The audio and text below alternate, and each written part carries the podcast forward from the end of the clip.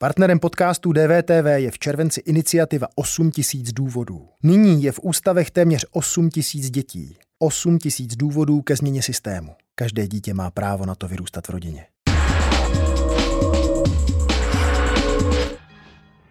To vynucené očkování je prostě situace, kdy už to prostě nejde jinak, kdy je třeba dosáhnout té proočkovanosti, aby se zabránilo velkým škodám na životech, na zdraví a na majetku, a kdy jsou tedy vyčerpány jiné, méně invazivní způsoby, jak přimět ty lidi k tomu, aby se očkovat nechali.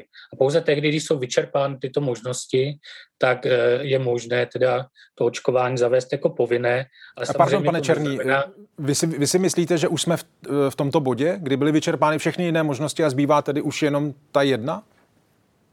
No, tohle je hodně empirická otázka, to znamená, etikové nás ukazují, z jakých podmínek něco je nebo není přípustné, nebo by mělo být povinné, a pak je na věcích, aby určili, zda ty podmínky nastaly. Na základě toho, co čtu, vyjádření různých vědců, si myslím, že máme velice málo času, aby jsme zabránili nástupu další velké vlny té pandemie covid devatenáct. To znamená, už není moc času na to, abychom se snažili nějakou kampaní třeba odměňování těch lidí, přimět v podstatě skoro polovinu naší populace, aby se nechala naočkovat. Čili ano, domnívám se, že už není dost času a že teď už by ten stát měl zasáhnout poněkud razantněji. Když vám k tomu ještě ocituji Andreje Babiše, předsedu vlády, což v tuhle chvíli je jako zástupce českého státu asi poměrně důležitý člověk, tak on říká, za této vlády nebude nikdy žádné povinné očkování, ani zdravotníků, aby to bylo jasné. To je debata, nechci ji příští vláda vede, ale já to tak nevidím, říká Andrej Babiš, zkrátka není důvod. A říká, jdeme metodou přesvědčování. Takže myslíte si, že to je pozdě? No, já nebo pan, pan Babiš různých kategorických vyjádření vydal mnoho a pak se ukázalo, že to tak vůbec nemyslel. Blíží se volby, takže já chápu, že se mu nechce kousnout do toho hořkého jablka. Nicméně vidíte nějakou informační kampaň, kterou by třeba ministerstvo zdravotnictví podnikalo? Vidíte, že by se tady systematicky vyvracely různé dezinformace, které kolují o očkování? Já jsem si něčeho zásadního nevšiml a myslím si, že ani lidé kolem mě, to znamená ten stát selhal v tomhletom svém úkolu, měl na to dost času, mohl se připravit a ani si myslím, že to není finančně nějak náročné a přesto to neudělal. Takže pokud pan premiér odmítne povinné očkování, tak se můžeme dostat samozřejmě asi ne do tak vážné situace jako před rokem, ale nicméně prostě může opravdu tady zase umírat větší množství lidí, než by muselo. Proč si myslíte, že nějaká část společnosti, a popravdě řečeno vůbec nevím jaká, ale rozhodně nějaká část společnosti z principu očkování odmítá? Možná i z těch argumentů, které jsem tady použil pro tuto debatu, jako třeba zasahování ze strany státu do jaksi integrity mého těla a tak dále. Proč myslíte, že to tak je? No, já si myslím, já nejsem sociolog, ale tak sleduju ty různé diskuze, mám na to nějaký svůj laický názor. Jsou tady lidé, kteří opravdu odmítají, aby stát zasahoval do jejich těla.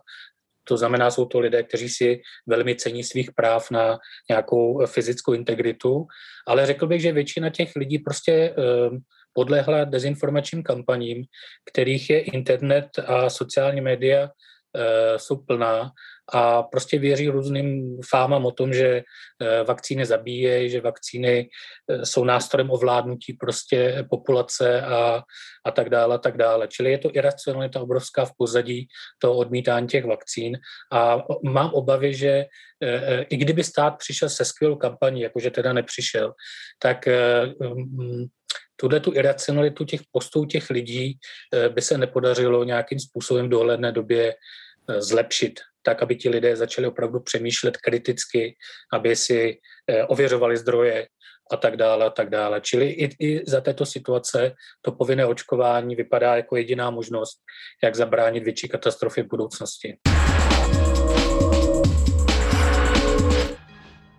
Když se vrátím k samotným olympijským hrám a vůbec k tomu případu e, Simone Bilesové, tak e, ta představa, že by špičkoví olympijští sportovci měli zároveň být velice na tom dobře psychicky, že by měli dobře snášet stres, možná i dlouhodobý stres a tak dále, a že by vlastně měli být velice odolní, tak je to správná představa?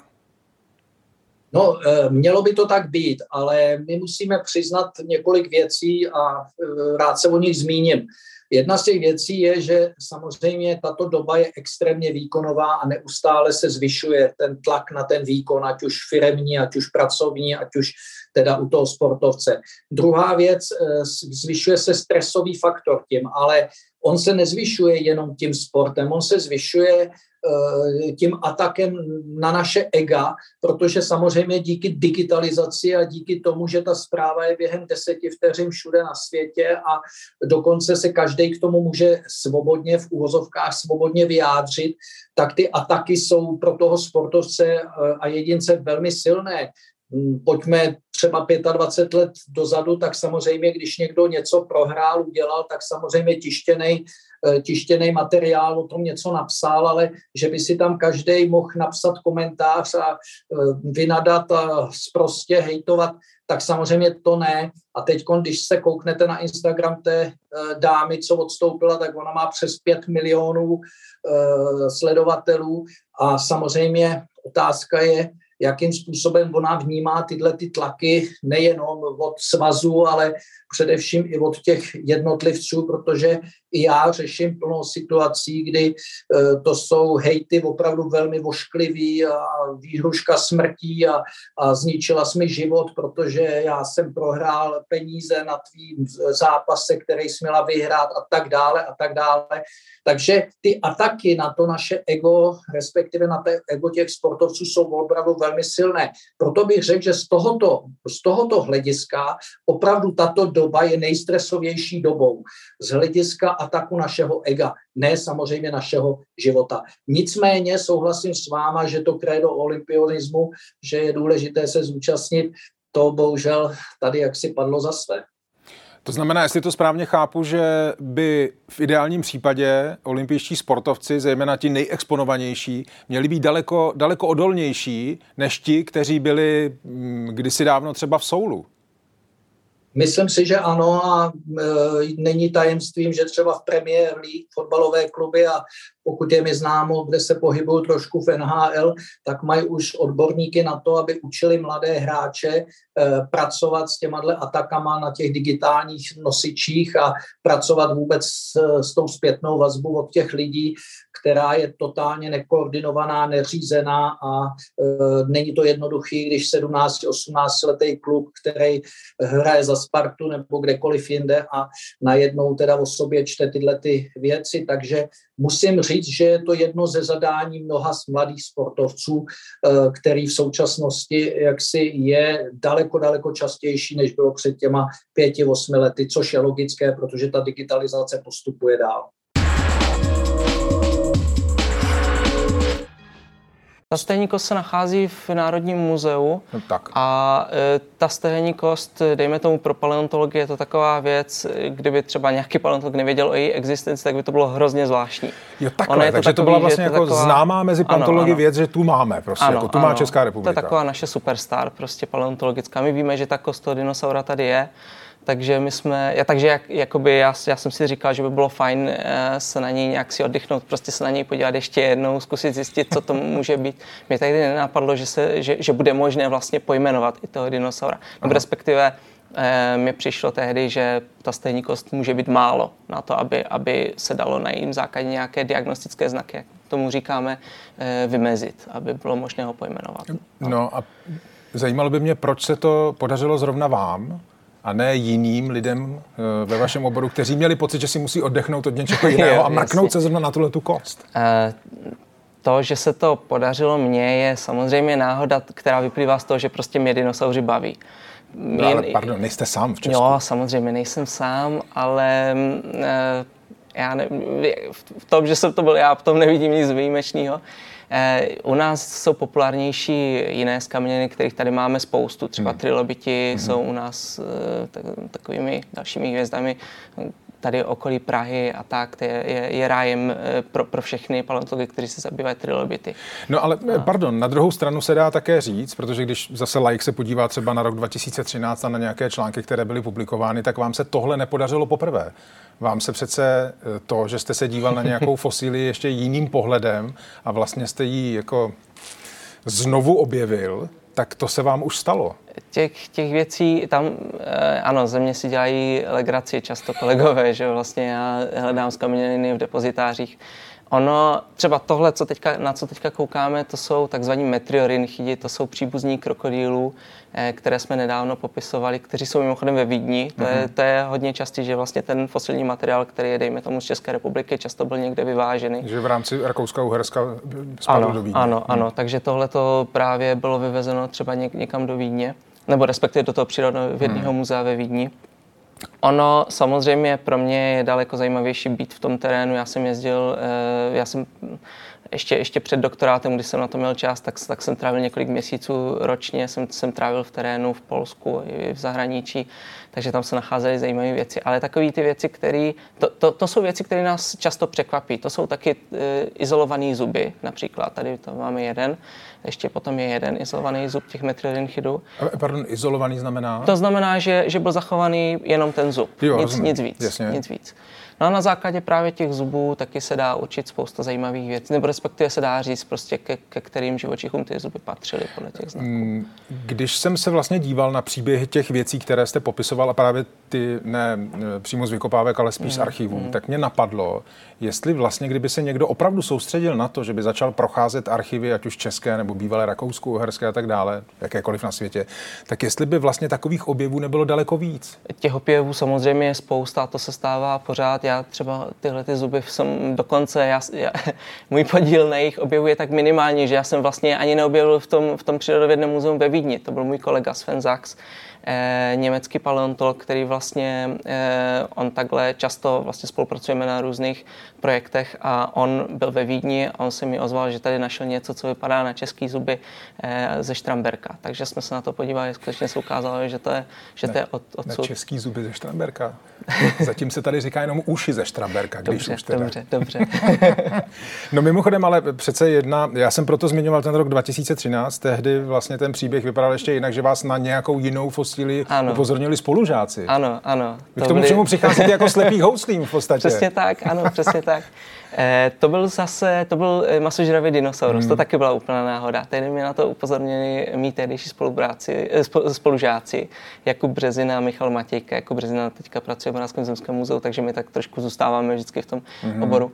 Eh, oni právě v, v těch sbírkách, myslím, že to byl Michal, v těch sbírkách právě našel takový zajímavý zoubek, který vypadal zvláštně, který jako nik, nikdo tady z České republiky s něčím takovým nemá přímé zkušenosti, takže se přesně jako nevědělo, co to je, popsaný byl špatně, nebo respektive on byl, to všechno má vždycky dobový nějaký popisky, který jako je třeba. Popsaný vlastně. Ano, to je ten materiál, který je v, někde v archivech, mm. tak vždycky je to nějakým způsobem popsáno a na ten popis je třeba koukat trošičku jako S, moc tomu nevěřit třeba, mm-hmm. nebo respektive zkoušet zjistit, co vlastně na tom popisu je pravděpodobné a co není. Mm-hmm.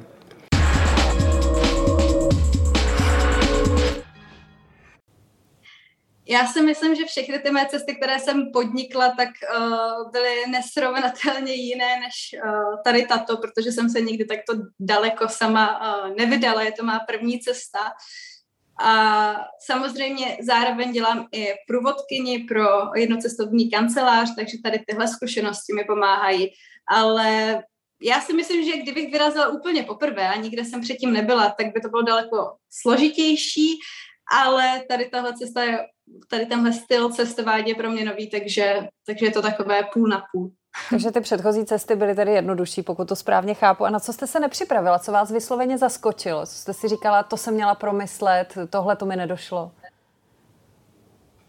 Uh, já, tě, jako, já se těžko říká, protože ten, jako já jsem si představovala, že to bude hodně náročné, uh, hodně náročné to i je, ale že by byla nějaká situace, kdy jsem si řekla, že jsem se na to pořádně nepřipravila, to asi ne. Já si myslím, že do všech věcí, které v životě dělám, jdu tak trošku jako, jako že k tomu přistupuju ve stylu, že um, snažím se to dělat tak na punk, jak bych to řekla. No, že se, pro, prostě se potom poperu s tou situací, která vznikne. Tak když jste zvládla zánět achilovky, tak si myslím, že, že zvládnete už úplně všechno. Vy máte dopředu přesný itinerář, víte přesně, kudy půjdete, kde si koupíte jídlo, pití, kde přespíte? Uh, přesnou cestu uh, nemám, respektive mám trochu danou trasu, které, o které se ale trochu uh, samozřejmě nejdu úplně přesně, záleží, jak jsem ten den jde, nebo jestli si to chci třeba někudy zkrátit, například přes Maďarsko jsem se rozhodla, že nepůjdu uh, přes turistické, turistické trasy, ale že zkusím přes něj přijít nejrychleji, jak to jde, protože zrovna Maďarsko uh, není úplně rájem pěší turistiky, protože tam bylo opravdu vedro a moc jsem se to neužívala, takže jsem se snažila dojít třeba do Rumunska, uh, co nejrychleji to šlo. A co se týče třeba uh, vody a jídla a tak dále, tak samozřejmě já si tu cestu snažím plánovat tak tři, čtyři dny dopředu, abych věděla, kde si co můžu z tady tohodle doplnit.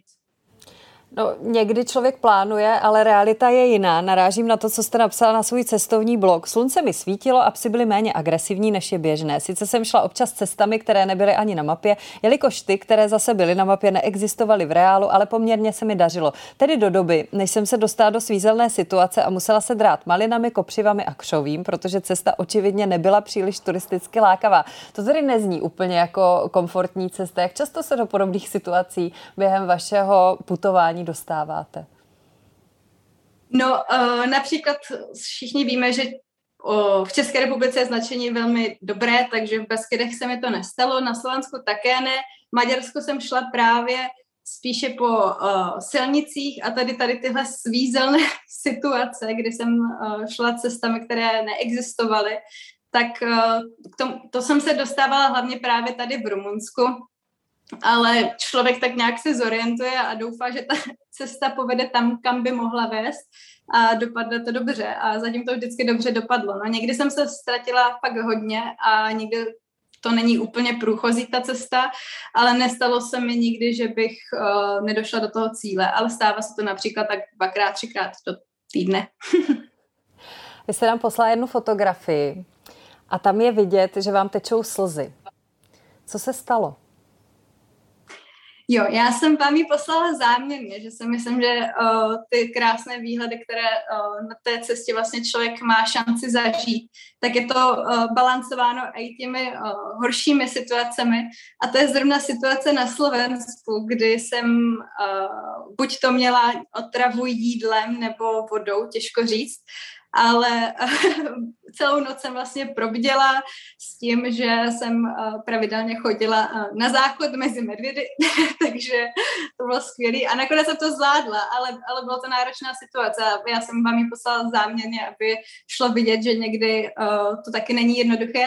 A důvod, proč se fotím, je ten, že já se tomu pak zpětně směju, jak špatně jsem na tom byla a jak špatně na té fotce vypadám. A zároveň i proto, že mi to trošku jako vnitřně posilní v tom, že jestli jsem zvládla i tuhle situaci, tak zvládnu i tu další.